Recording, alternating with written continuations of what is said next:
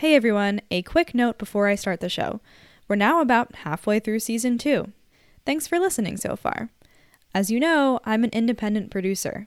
I make Björk Unraveled in my spare time.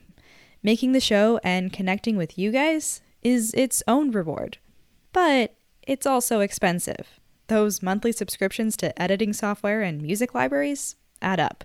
So I wanted to make a small ask. If you're enjoying the show and want to help it grow, please check out the link in the show notes. There, you can donate $1 or $5 a month. I don't know why Spotify chose those amounts, but at least they don't take a cut of each donation like Patreon does. If you donate $1, I'll give you a personal shout out at the end of the show. If you donate $5, I'll send you a handwritten letter and a special Björk Unraveled sticker. And if you donate more than that, wow, I'll design you some custom merch. Really, any of this helps sustain the show, even just sharing Björk Unraveled with a friend if you can't donate. Because guess what? I already have plans for season three. Okay, thanks again for listening. On to the show. You're listening to Björk Unraveled, a series that demystifies Björk's music one piece at a time. I'm your host, Savannah Wright. My first memory of Björk isn't of her music, it's one of her album covers. I remember sitting in the back seat of my mom's old minivan on my way to a dentist appointment or cello lesson or something, and my sister Marissa was driving and she was rifling through some CDs at a stoplight. She pulled out one with a bizarre cover. It was unlike anything I'd seen before. A woman with pale skin stands in front of an icy blue background. She wears a silver kimono with a ruby red collar and a thick bronze neckpiece that makes her neck look stretched and elongated, like one of those Modigliani paintings I learned about in school. But that's not even the weirdest part. This woman also has two enormous buns on either side of her head. To me, they look like satellite dishes. Her nails are unusually long, and her eyes are silver and black, alien like. If you're a Björk fan, you of course know which cover I'm describing Homogenic. For me, Björk's album covers are almost as important as the music, but I couldn't explain why. That is until I talked to another Björk fan about this. Hi, my name is Sasha. I run a page on Facebook called Björk Songs as Tarot Cards. Like me, Sasha spends a lot of time reading and categorizing old Björk interviews. As she read more and more of them, she saw certain themes emerging. And I realized that just the things that she was touching on were so universal that it immediately came to mind like, oh, it's the, the tarot cards. The tarot cards are, like, in my opinion, the best system of archetypes and it was through it was through that lens through that framework that i started analyzing her music little did she know björk also has an interest in tarot cards one thing that maybe I haven't talked about that much is that for me, the, the characters on the covers of my album are almost like tarot cards. They're kind of like the archetypes or the sort of character that did that album. I think often once I've done a whole album and I've mixed it and I put it and given it to my manager and it's done, I sort of start doing the visuals and I can sort of be like, oh my god, okay, I get it. It is this kind of character. When Sasha shared this quote, something clicked. I suddenly understood why Björk's album covers feel like a central piece of the puzzle. Because each album cover features a character that tells the story of the music. To understand that character is to understand the mood and theme of the songs inside. So, in this episode, Sasha and I will go through Björk's album covers one by one. We'll decipher the album's archetype, color palette, and fashion to learn what each cover tells us about the music itself. And Sasha will make a few connections to tarot cards along the way.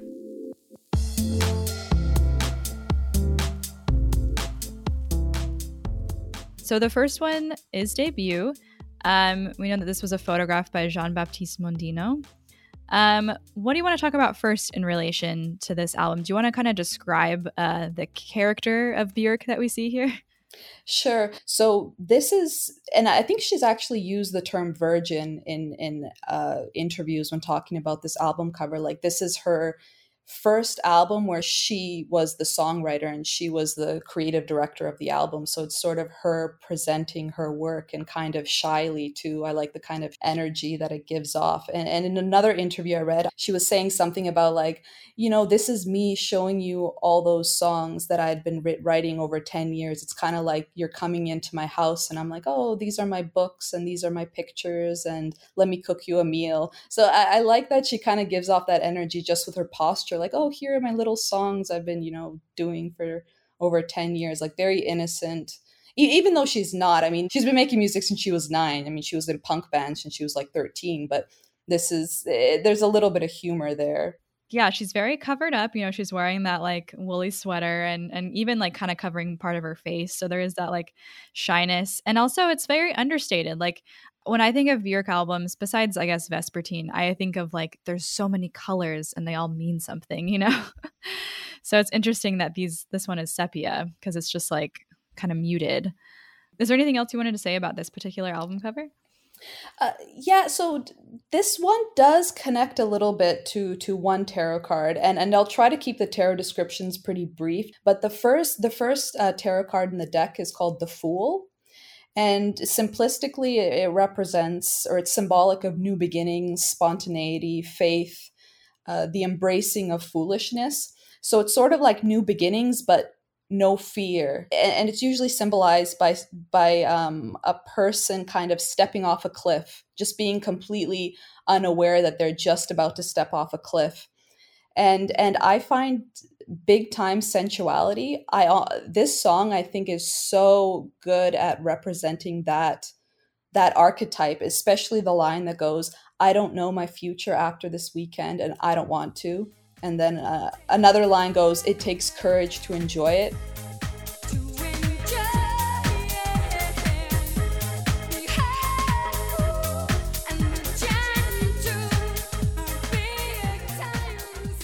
So it's sort of like I'm stepping off this cliff. I'm, you know, starting this new music career or as a solo artist. Sort of, I'm just stepping off like a fool on this new journey, but I have zero fear, a complete faith.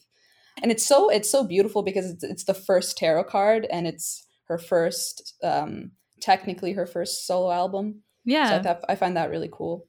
Yeah, no, that those are some really cool connections. I do not have any familiarity with tarot cards, so it's yeah. it's fun to see that that yeah, that's the first one and that totally fits the the storyline of like producing the album, but also like yeah, what you were saying the lyrics because it connects to that too. Mm-hmm.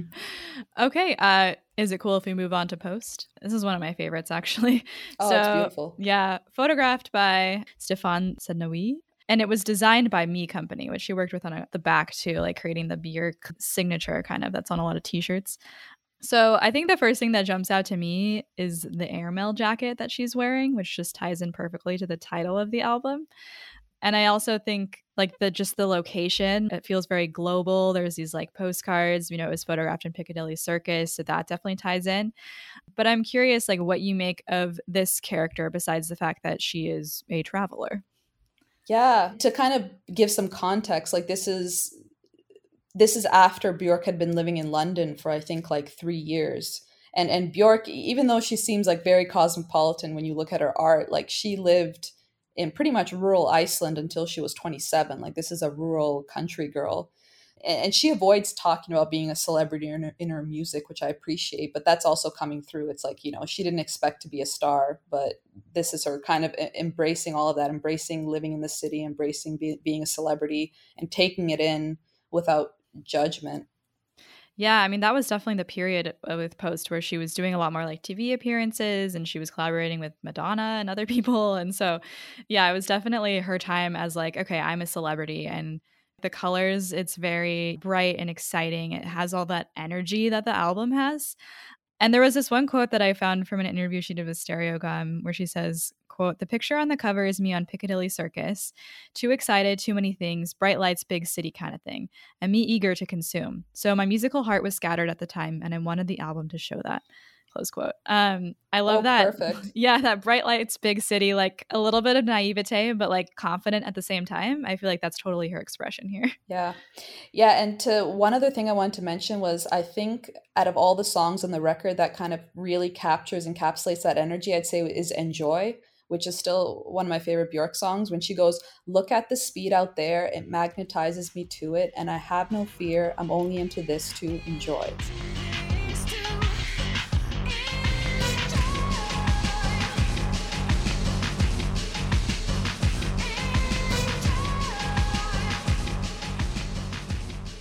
This this isn't her natural environment but she's not scared it's like well this is my reality now and i'm just going to fully you know consume and not in a negative way you know usually we talk about materialism and consumption a bad way but she just accepted what was happening to her at the time Yeah, I feel like maybe she said something about how this is a little bit more of a hedonistic album, but it's it's fine. That's just what it is.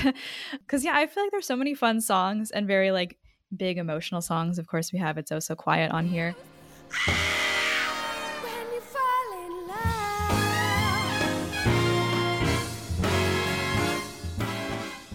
So, yeah, I think that that covers it pretty well. Is there anything else you wanted to say about Post? Yeah, actually. So this is probably the album that I think most well is translated into a specific tarot card. This is a specific tarot card from a specific deck. So in most tarot decks, there's a card called Strength, which kind of speaks for itself. But in a well-known tarot deck by kind of a controversial occultist, uh, Aleister Crowley, uh, this is one of the probably like the third or fourth most popular tarot deck. He made Strength. He called it Lust. The idea was that if you have fear, you don't suppress it or attack it with force you sort of indulge it. And i think the what he said was you know you should ride the beast and not suppress the beast. I feel like that like what we just talked about post really exemplifies that. It's like the city it's not her natural environment. She's not a city person but instead of kind of having strength through force and kind of battling the city, she just fully embraces it and fully indulges. So lust instead of strength, if mm, that makes sense. Yeah, no, I, I, get what you're saying, especially once you connect it to like how she embraced the city and decided, okay, if this is where my life is, I'm just gonna go with it, even if it might be kind of scary. yeah, I totally see that. So we can move on to homogenic, yeah? If travel is searching this one is also iconic. We know that the uh, cover was designed by Alexander McQueen, same with the kimono that she's wearing. Yeah, there's just like some very exaggerated uh, features like the makeup, the nails, um, and it's a lot more of a muted color palette than Post. Um, what what do you make of that? Like the change in, in mood and character here? One thing she did say in an interview, I don't have the exact quote, but she was like, you know, this character is a warrior, but she's not fighting with force, she's fighting with love. Yeah and having this warrior archetype was because of that bombing incident you know when someone a crazed fan sent a bomb to her house. She also she also had an engagement that was broken off. And i think like a ton of crazy things happened to her because you know she she even said like my life was going at full speed for like 3 4 years. And then it all came crashing down around the same time like all these things happened. It was her coming home but like with bjork there's like multiple layers to to what she means by home. So this was her kind of album to Iceland. So the beats and the beats and the strings were uh, inspired by the Icelandic landscape, but also the Icelandic mentality. Uh, Jóga was her version of the Icelandic national a- anthem. So it's literal home, but it's also like finding her own home, like her own center without sounding corny. But it's like if all those crazy things are happening to you, you have to kind of step back and center yourself and re realign yourself somehow. And and i think she sort of had to invoke this this love warrior in order to handle what was happening at the time. Yeah it's interesting when you mentioned that this is like kind of a homecoming record because it's not entirely homey, you know, the way that Vespertine is, where it's like comfortable. like she's returning with like, I gotta find myself again almost. Cause we know it's like a breakup album. So she sings a lot about, you know, oh, how could I have been so immature? And like, and at the end, we know that she like finally comes to some realization with all is full of love which actually now that i think about it that connects pretty beautifully with what you said about her being a, a warrior who who fights with love I like that you I like that you brought that up that the album ends with that and I guess it kind of goes back to what I said about centering herself. It's like like I can't even imagine all that craziness that she went through especially when all these terrible things kind of happened all of a sudden. And even if she goes in a dark place, she's like I need to find kind of the light at the end of the tunnel. Yeah, I mean, I do think that this album has some hopeful moments. I mean, like Jóga is such a beautiful song when you think about how it's it's not only a tribute to Iceland but it's also a tribute to her best friend. Oh, that's so funny you said that because I'd actually wrote down a quote she said about Jóga where she said I think it's my fiercest love song. And it's funny because it was to her best friend. And I, I do think this is the centerpiece of the album, especially when it comes to thematically about finding a center when she says, All these accidents that happen follow the dot coincidence makes sense only with you. And then she talks about, you know, her friend solving the riddle. So I think it's like, you know, all this craziness is happening and she has to have a conversation with her friend that puts all the dots together. And you kind of need that if, if you're dealing with a lot of stuff. Mm, yeah, that's true. Yeah, really rely on your friends when you're going through struggles. Uh, I love that. The fiercest love song. Ooh, that's perfect. I also wanted to talk a little bit about the colors here just because it is such a shift in tone from post. This like silver and gold and light blue. I feel like these metallic colors could kind of relate to that warrior theme because you think of warriors wearing a lot of like metal armor or something like that. But it also feels like futuristic and so i know this was the album where she it was like beats and strings you had to have those really like crunchy beats and so it kind of feels like it's also a reflection of that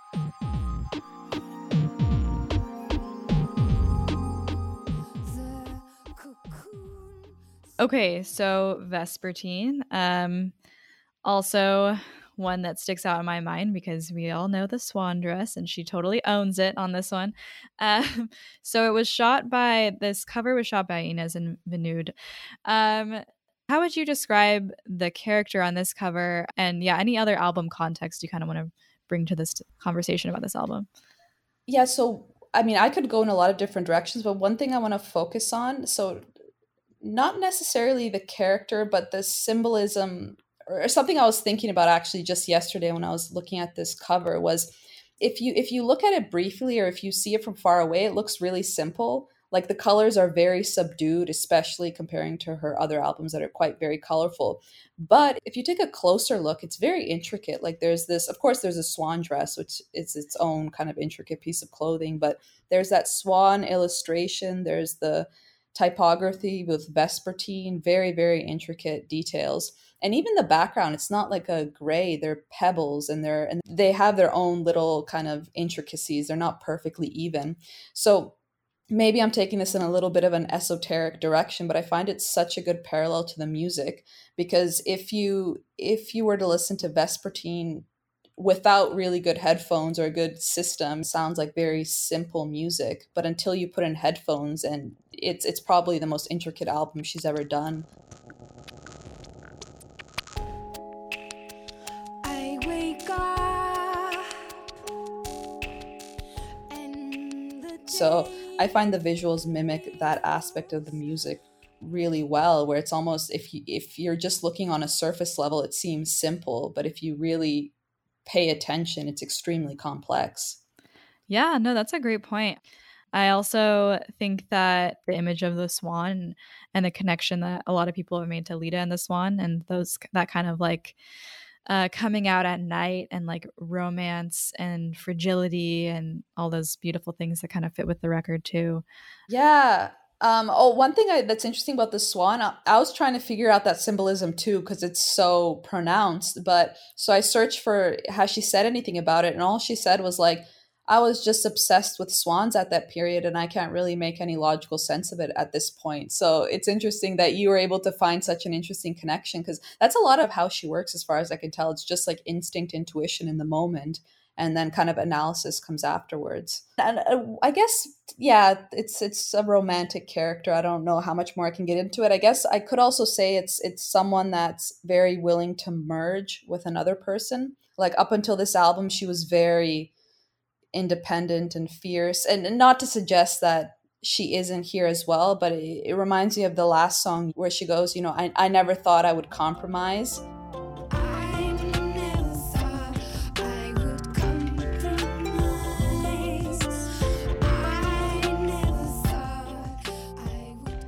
But there's something about that.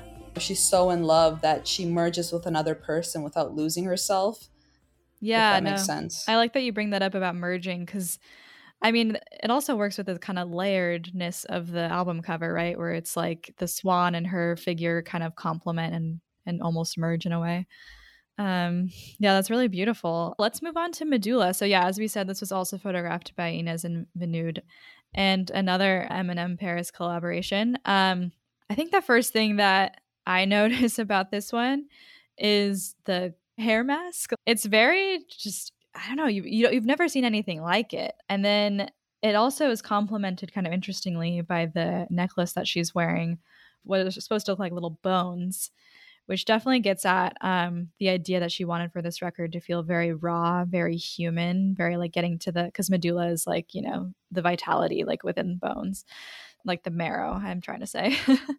So i think those all like complement the message. What do you want to say about this record? Like what what what kind of connections did you make?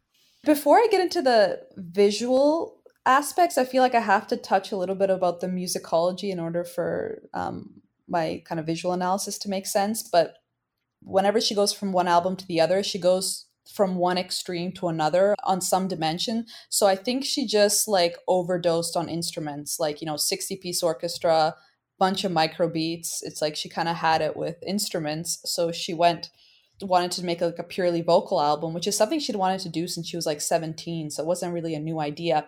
And also, it was the political climate at the time. So another layer to that all vocal album is like going back to our roots as, as human beings and, it's it's very pagan this, this pagan idea of like really finding beauty in nature and and mysticism in, in the human body. So and, and it's really interesting because um she she also said i really love this that when she decided to make a vocal album she didn't want to make like a vegetarian burger like she's it, it's too easy she said it's too easy when you're making a vocal album to make it really airy and not have any kind of what she said blood and bones and and meat. So she wanted to make a vocal album that was very meaty. And it's interesting because she uses all these vocalists like an um, an inuit throat singer a beatboxer like people that use their bodies in really interesting ways to make sounds. It's not just the vocal cords. It's a very embodied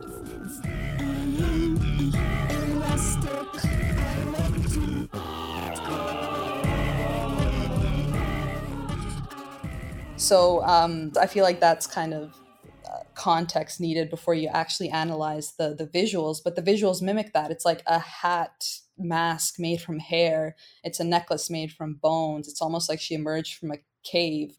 Um, interesting story about the hair mask. It was created by the Icelandic artist Shoplifter, and she had seen their work at the ATM gallery, um, and was like, "Oh wow! Like they're making wall murals made of braids. Like that's cool." And so then she asked for a custom mask, and the reason why she wanted it is because she wanted there to be kind of a darkness about it, which I think you kind of hear, like what you were saying, like the meatiness of the sound of the of the record but then she also wanted it to be part of the human body because it would relate to how the whole album is is using voices like our very human sound you know I I didn't know that story, and I also have to say I think this is one of my favorite uh, of her album covers.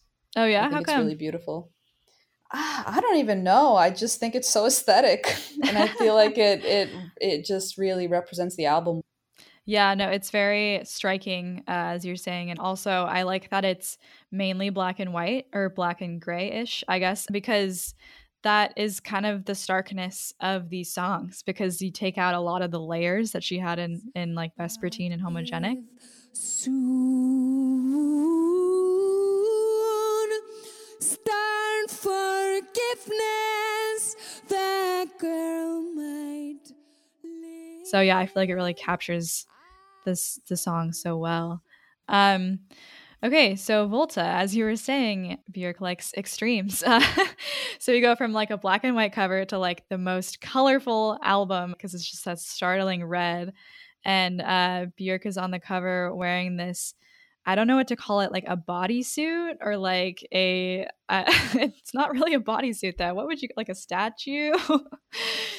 Um, yeah, actually, here I can actually connect it to a tarot card called the Chariot. Uh, and it is like what it sounds like. It's a man on a chariot, uh, usually being pulled by two animals. And simplistically, it symbolizes victory and willpower, asserting yourself, just about to go to war.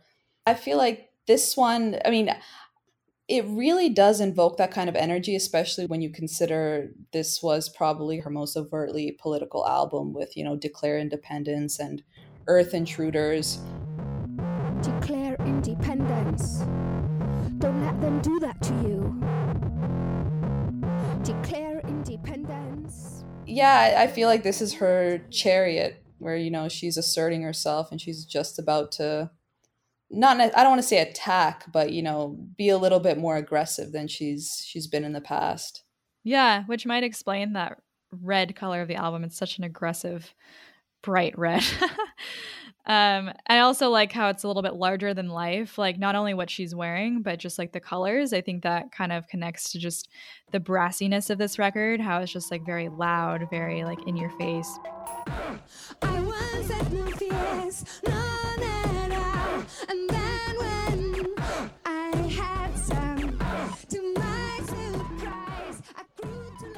Don't know. It kind of stumps me, like what she's supposed to represent here. I've heard maybe it's supposed to be like a nature spirit because a lot of these political messages, like you said, are about uh, not only like declaring independence, but Earth Intruders is about climate change and and climate justice, rather, I guess.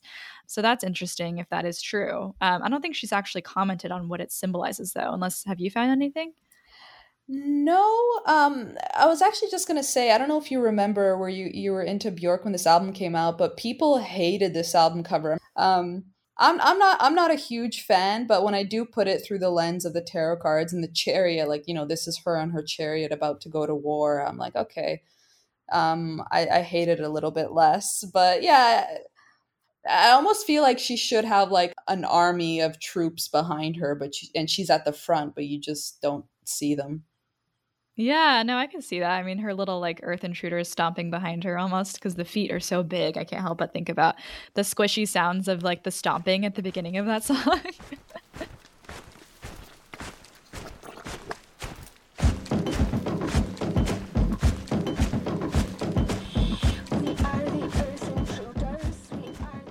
What Björk has said about this one uh, in the New Zealand Herald, she said, Volta is shaman, voodoo, and big strokes of red and neon colors. It's harsh, almost brutal. It's very physical, almost butch.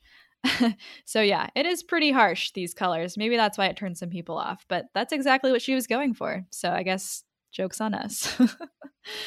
um, okay, biophilia. She's wearing a like metallic gold dress where the middle of it by her waist is like a harp and she's holding a crystal and she has this incredibly large poofy orange red afro um, and then you see the galaxy all around her. Um, and so this was another Inez and Vinoodh photograph. Yeah what do you want to say about this one? Um, any any quotes that you found that you want to bring up? Yeah, I actually had found a quote where she describes who this character is. I was wondering if like you might have come across the same one. But yeah I, did but I, yeah share it please uh, okay, I'm sure it's the same one. Uh, Biophilia was the elemental, all these things in the element table, electric blue, copper, and the music teacher who was an airhead with this red afro with her head in the clouds, and she's like kind oh, I always mess up this word. pedagogy Pedagogy. Okay, so you can re- reread the quote. uh, with with nature and music trying to unite the two i got a harp i got a crystal i feel like that really like kind of summarizes well but I, I like that she this is something that wouldn't have come across for me until i read this quote but the idea that it's a it's a this wild music teacher and what's interesting to me is um for people that watch like magic school bus in the 90s but Yeah. it, it, it has like a really miss frizzle vibe i was like gonna all- say that yeah no way. It- but it's like it's like it's so it's so striking that I feel like she must have known on some level that that she was kind of invoking that energy. Maybe. I mean, I know she has kids who might have seen it, but also I don't know how much American media, but also Isadora grew up in New York. So it's very possible. yeah, no, I, I love that quote. I love, she also, uh, in another magazine, she talked about how it was like the music teacher who wants to teach the world musicology, this crazy hippie teaching you, and her head is in the clouds. And so she explains the colors the orange and the blue, she calls them sunset colors, which for me are kind of cosmic. So it's almost this galactic thing. She definitely nailed the color palette here. yeah. Yeah. And um, again, kind of back to what you highlighted about the the wild teacher with the head in the clouds. I like that quote because people that don't know Björk that well or kind of criticize her work from a distance aren't aware of how self-aware she is. Like she's very aware of how people perceive her in the public. So like she does this a lot of the stuff that's like tongue in the cheek like she knew that when she was making this album that's like how the universe expresses itself through music i mean it's a big topic like she's aware of the kind of airiness and the spaciness of the, that idea and, and the kookiness of it totally yeah and just like the idea that she's kind of this um music teacher that maybe not everyone understands what she's saying. I remember reading in her biography a producer who worked with her in her early albums, I think it might have been Post, saying that she would describe things in very unique ways. She'd be like, Can you make it a little bit fluffier? And they're like, What? How do I make it fluffier? like she just has these ways of describing music that not everyone gets, but um, are effective. Came down and gently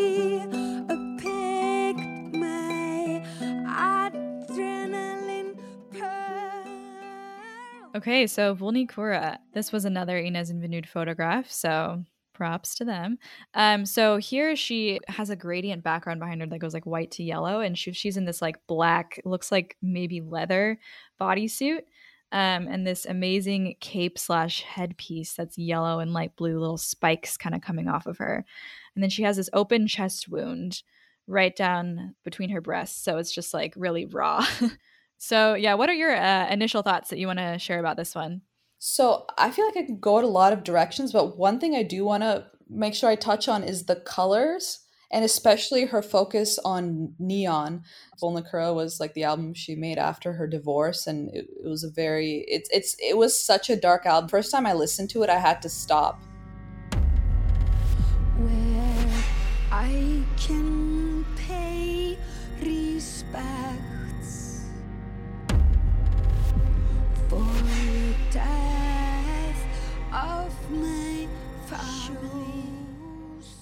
I found this it's not a quote from her, but in some articles the the author or the journalist was saying that one of Björk friends said that she had been wearing neon yellow all year, uh, a color that sh- a color that she associates with healing and transformation.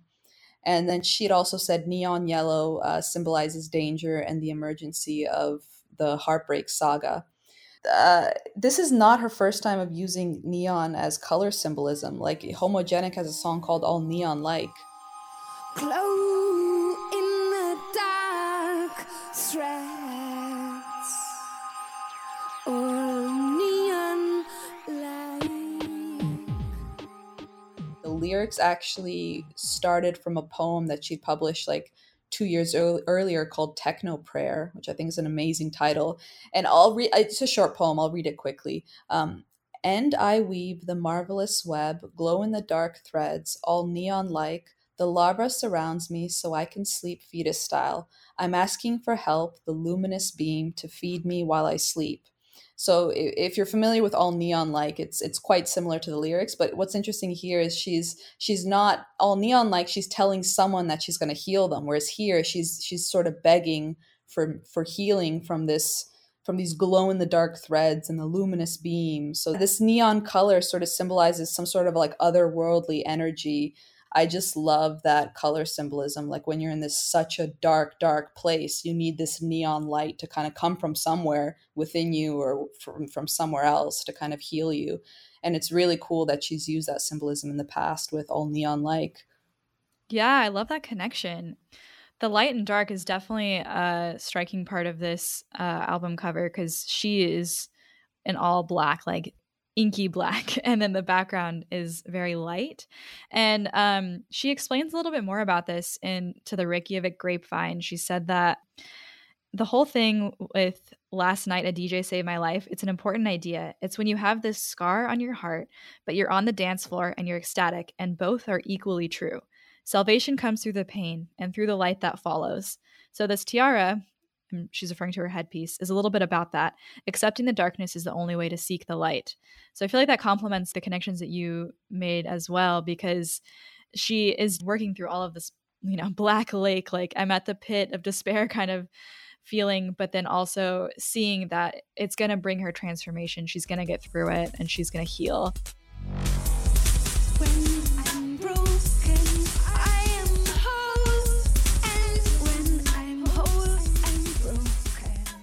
She also described the wax on her as like an ointment, so that also works for the the like healing metaphor. Oh. Um, yeah, Yeah, there's a lot of fascinating symbolism. I mean, you can even get into the wound and that it almost looks like a vulva and stuff. And I think that's Right. like in- intentional. There's like a lot of interesting totally. symbolism here. I mean, I'm such a nerd, but I think like, you know, centuries from now, there's going to be PhD students that write about, you know, the significance of neon and Björk's work. Like there's just Yeah. so, there's so much to unpack.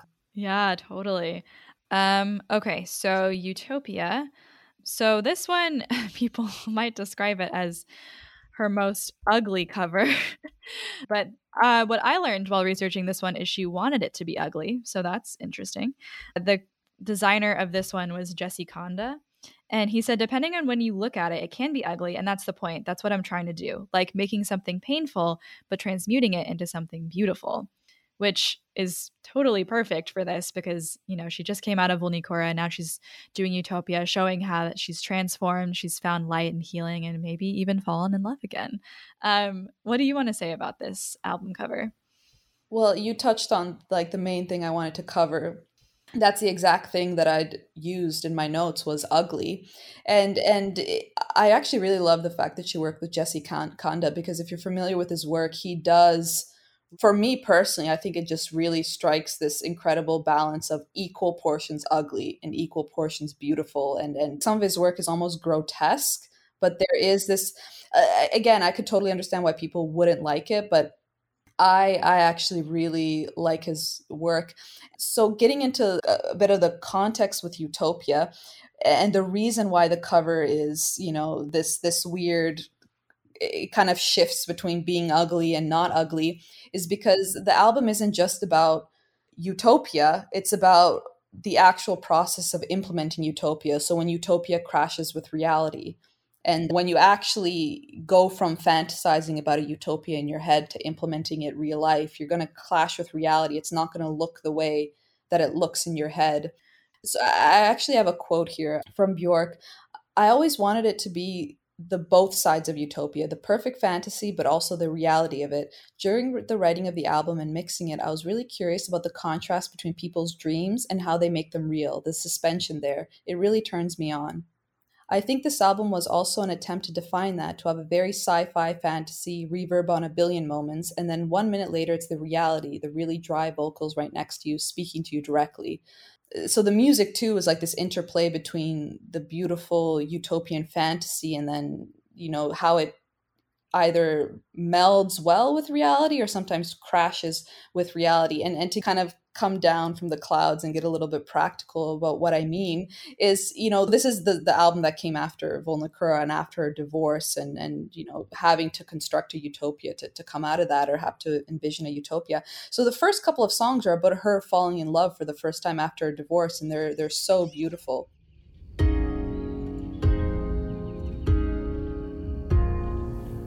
Just that kiss.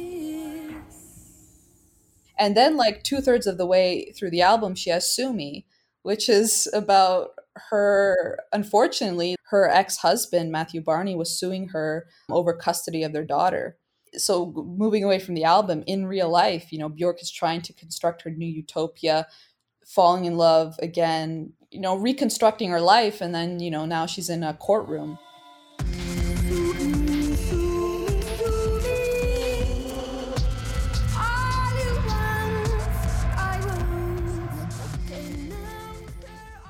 No, I love that. I had, hadn't known about that, but that really captures the album of, of yeah, wanting to make things your utopia, but realizing that it doesn't always work. I also wanted to talk about some of the symbolism on the cover. Uh, we see this like weird fetal bird or something on her neck, which connects with those beautiful bird samples that are in the first couple tracks.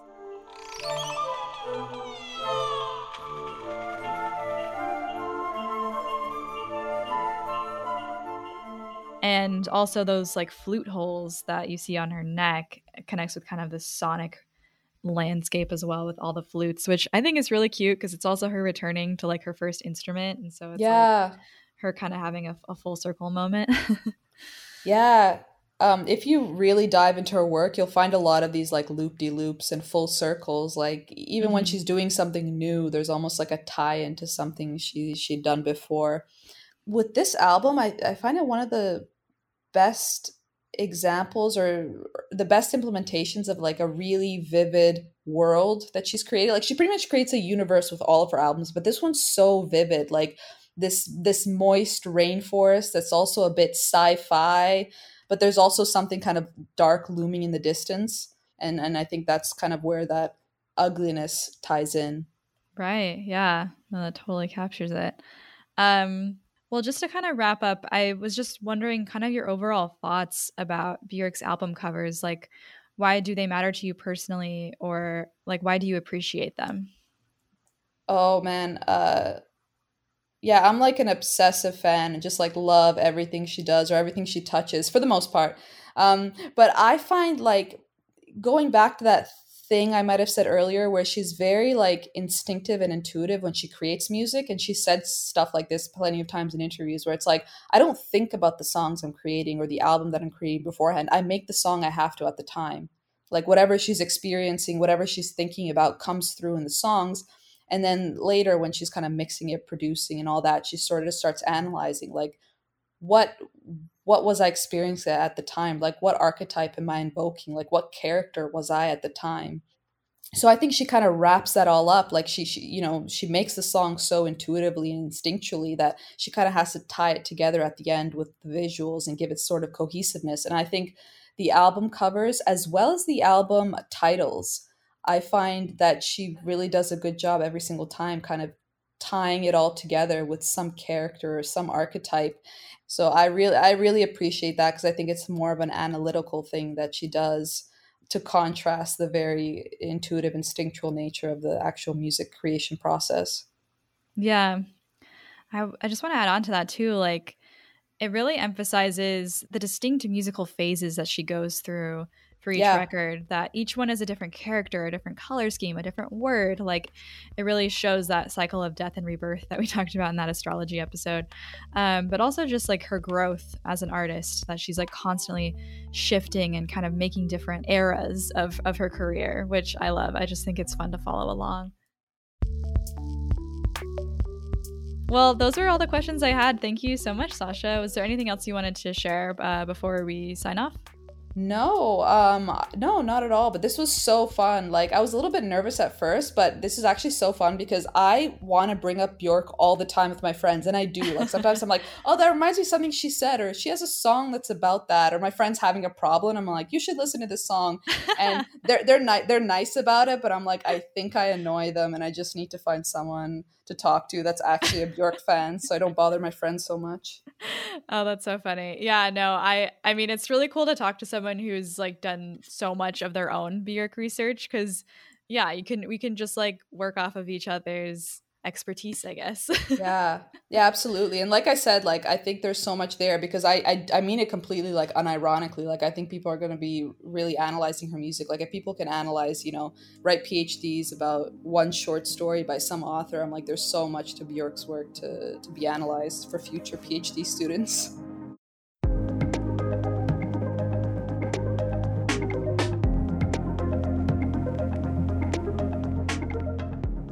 A huge thank you to Sasha Milich for coming on the show. You can follow her Facebook page at facebook.com slash Tarot. A few weeks from now, one of Björk's albums will turn 10 years old. When I first listened to this record, I felt a little underwhelmed. I even thought it was, forgive me, Björk, gimmicky.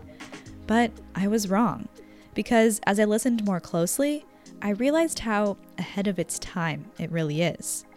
In the next episode, I'll revisit Biophilia, the album, the documentary, and the concert to uncover the scientific mind of Björk. Or, as she's called it, her David Attenborough side. You've been listening to Björk Unraveled, a series that demystifies Björk's music one piece at a time. Björk Unraveled is produced independently by me, Savannah Wright. If you liked this episode, please share it with a friend and consider donating to help me make the show. There's a link in the show notes. If you have an idea for a future episode, tell me about it. You can find me on Instagram at Björk Unraveled. I'm Savannah Wright. Thanks for listening.